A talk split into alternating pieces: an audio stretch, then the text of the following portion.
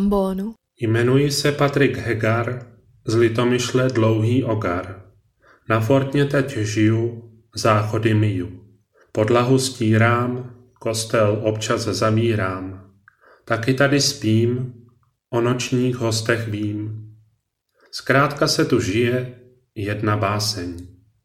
Co se pracovní pozice týče, ostatní z týmu Fortny pracují pode mnou. Pochopitelně jen pro mou výšku. K dnešnímu poslechu jsem si pro vás vybral zamyšlení Petra Glogara, kulhající a požehnaní, kterou jsem loni slyšel nejméně třikrát. A to z jednoho prostého důvodu. Přinesla mi mnoho nových impulzů k rozjímání nad biblickým příběhem Jákoba, Izraele, kterého mám osobně tuze rád.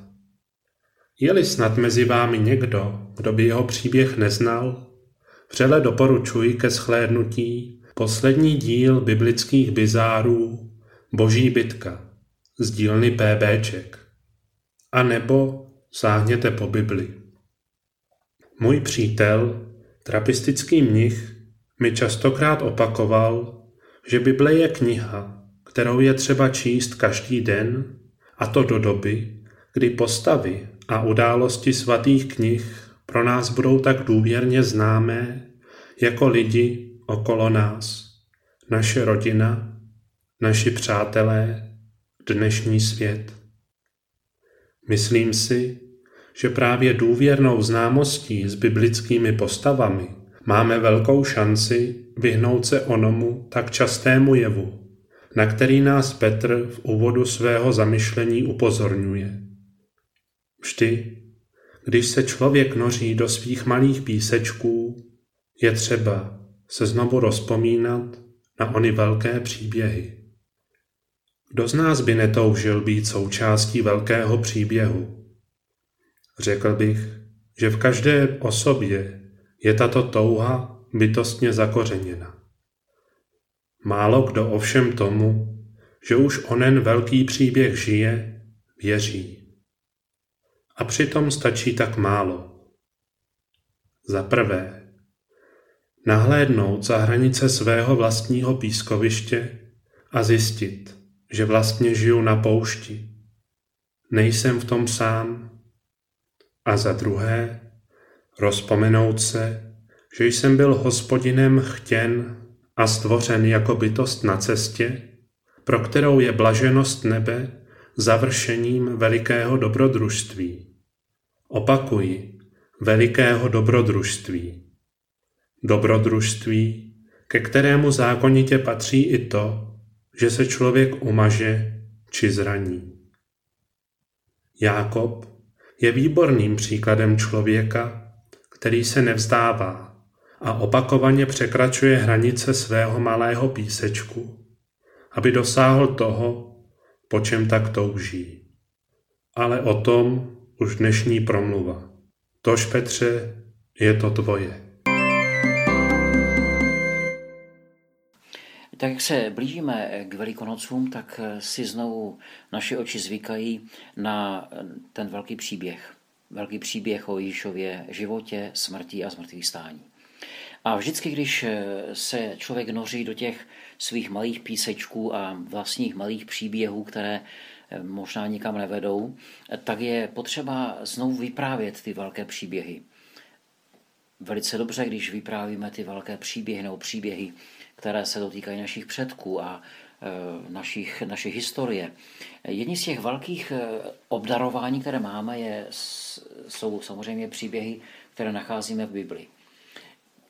Já bych vám chtěl dnes nabídnout jeden takový velký příběh, příběh dvou bratří, Ezaua a Jákoba, eh, který najdeme v první knize Možíšově v Genesis, v první knize Bible. Eh, je to příběh, který se vyne a táhne a má tom eh, hluboko, hluboko vlastně nás noří do, do těchto dvou příběhů, řekněme, dvou, těchto dvou mužů. Najdeme to v 25. kapitole a celý ten příběh je dlouhý až do 37. kapitoly. Asi bych z toho rád vytáhl jenom dva, tak, dvě takové události, které se týkají Jákoba. Ale dříve, než se k tomu dostaneme, vlastně to narození Jákoba a Ezau je zastřeno takovou zvláštní událostí, kdy se ví, že to budou dvojčata a když se vlastně ty dvojčata rodí, tak, tak první se narodí Ezau, je chlupatý, rezatý, proto dostává to jméno Ezau, a za patu toho Ezau drží Jákob. E, dostává jméno Jákob, to, je, to znamená úskočný. E, už sam o sobě ten obraz, řekněme, to, jak se Jákob drží za patu, je velice vymluvné. Jako to hrozně od, to odkazuje vlastně na jeho život, na to, s čím ten Jákob vlastně bude a s čím se bude v životě potýkat.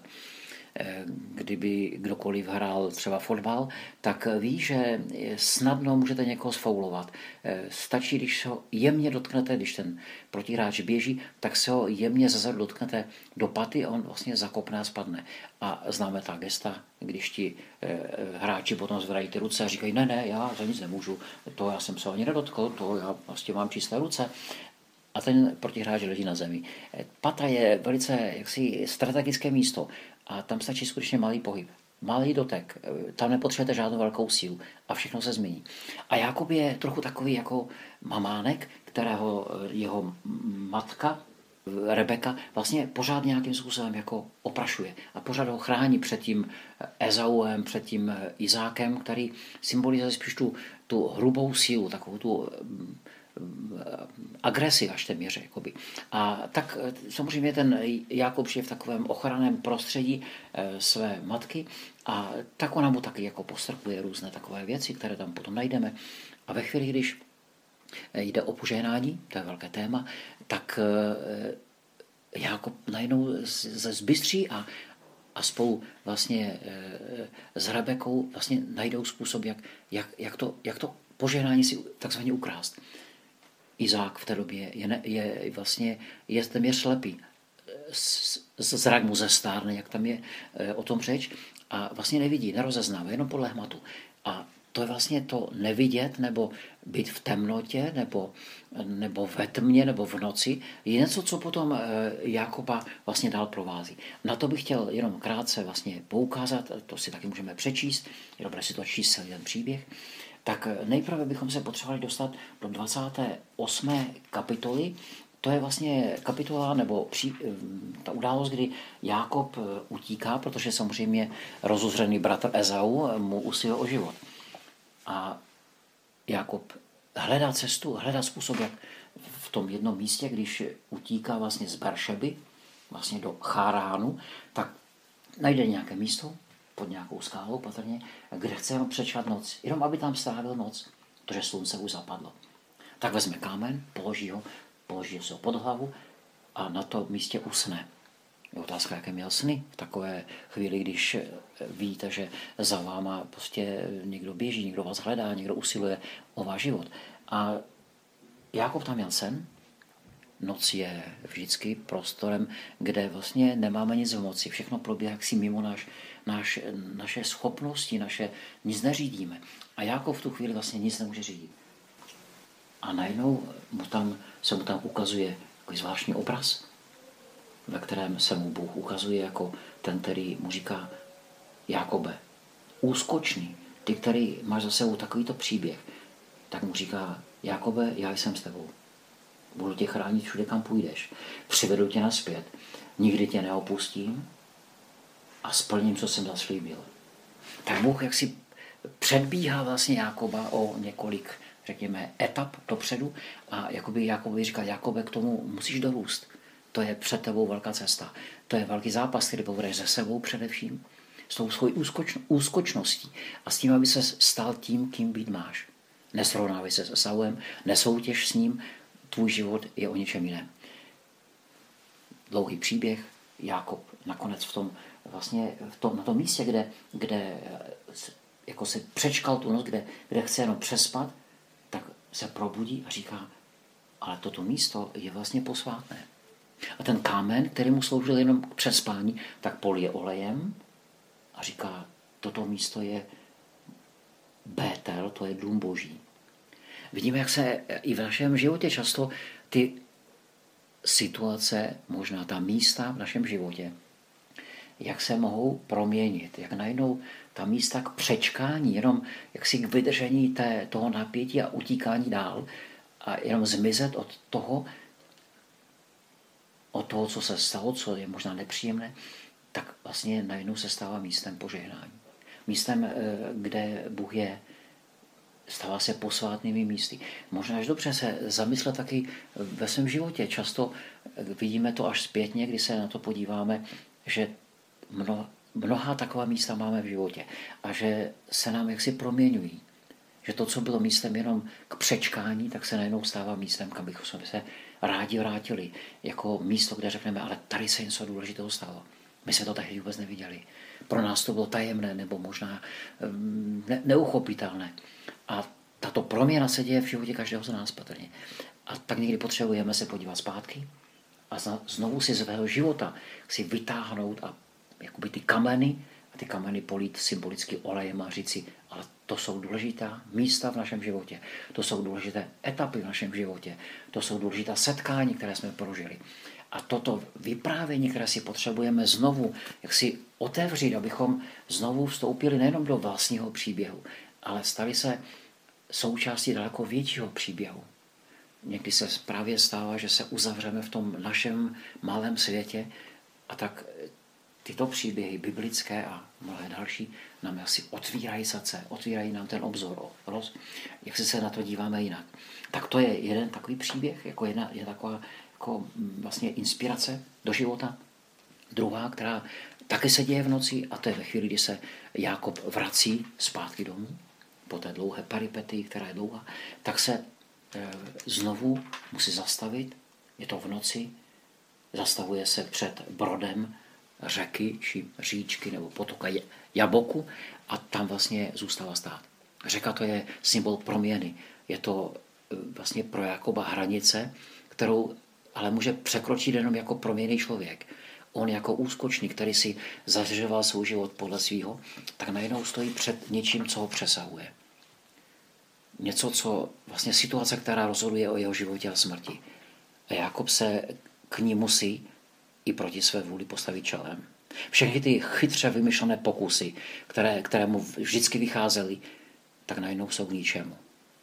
Ničemu nepomáhají a nejde, ne, ne, ne, ne, nemůže, nejde o, ne, o nic jiného, než aby se Jakob s tím vlastně konfrontoval tváří v tvář. Dochází tam v noci, kdy Jakob je sám, všichni už jsou někde za potokem, protože Jakob se obává a bojí se a najednou se tam objeví nějaký neznámý.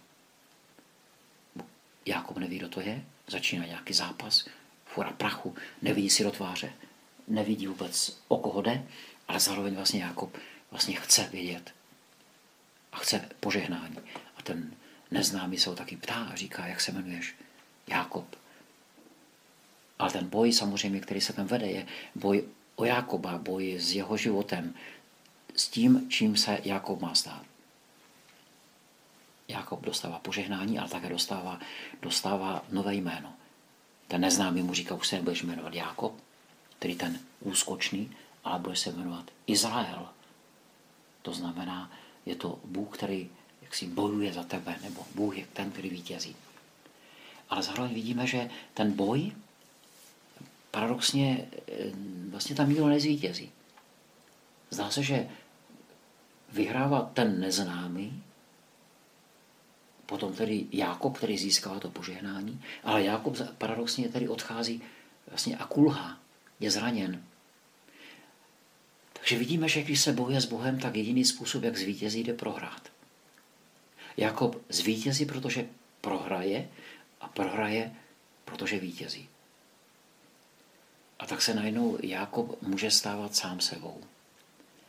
Ta konfrontace se samotou, s někým neznámým, s někým, koho nemůže ovládat, najednou se pro něho stává možností setkat se sám ze sebou. V té celistvosti a plnosti. A proto Jakob se potom vrací nebo překračuje tu řeku, ten jabok, a vstupuje vlastně do, do té nové země. Tak je snad pro nás i tyto události, které jsou kolem nás, nečitelné. Často je to jako temnota, jako noc. My někdy říkáme, že temnota je lepší učitel než světlo. Že neúspěch, nezdar je lepší učitel než úspěch a zdar. Že bolest a utrpení je lepší učitel než radost. Tím nechceme říct, že vlastně není důležitá radost. Naopak, potřebujeme, že potřebujeme úspěch, že potřebujeme eh, mít světlo. Ale že nás to mnohdy nenaučí tolik, jako když procházíme nějakou třeba i temnotou, nějakým zápasem. A víme, že ten zápas, někdo to nazval eh, velký a malý džihad. Velký džihad to není to, že bojujeme s celým světem. Naopak, velký džihad, to je ta válka, svatá válka, kterou vedeme sami ze sebou. A potom je ten malý džihad, který vedeme všem s tím světem kolem. A my se to někdy můžeme často obrátit, nebo někdo tak jako má obracení. Takže to, co potřebujeme vést, je ten zápas sami ze sebou. Abychom tam, sami v sobě a ve svém životě a znovu v tom vlastním příběhu se nějak mohli potkat s Bohem, s tím neznámým, který se nám nedává poznat úplně tváří v tvář. Ale snad je to také příběh a události, které nám proměňují naše jméno. A tak věřím tomu, že i my můžeme díky těm skutečnostem a událostem, které prožíváme, tak můžeme vstupovat a vstoupíme do ten další etapy s novým jménem. To znamená s novým posláním. S tím, s čím jsme byli konfrontováni, co nás prošlo naším životem, co nebylo snadné, ale co vlastně, z čeho jsme vyšli paradoxně zranění, nebo vyjdeme, myslím si, že budeme trochu kulhat, ale zároveň budeme odcházet, jako že nám bylo požehnáno, že, že to bylo i paradoxně místo požehnání a naší proměny.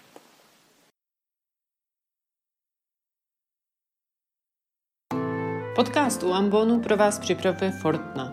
Ve velikonoční době nás můžete poslouchat třikrát týdně. V pondělí promlouvají čtyři bosí karmelitáni na téma Jana od kříže. Ve středu a v pátek se s vámi lidé z týmu Fortny podělí o to, k čemu se podle nich stojí za to ještě jednou vrátit. Najdete nás na Fortna EU a v podcastových aplikacích.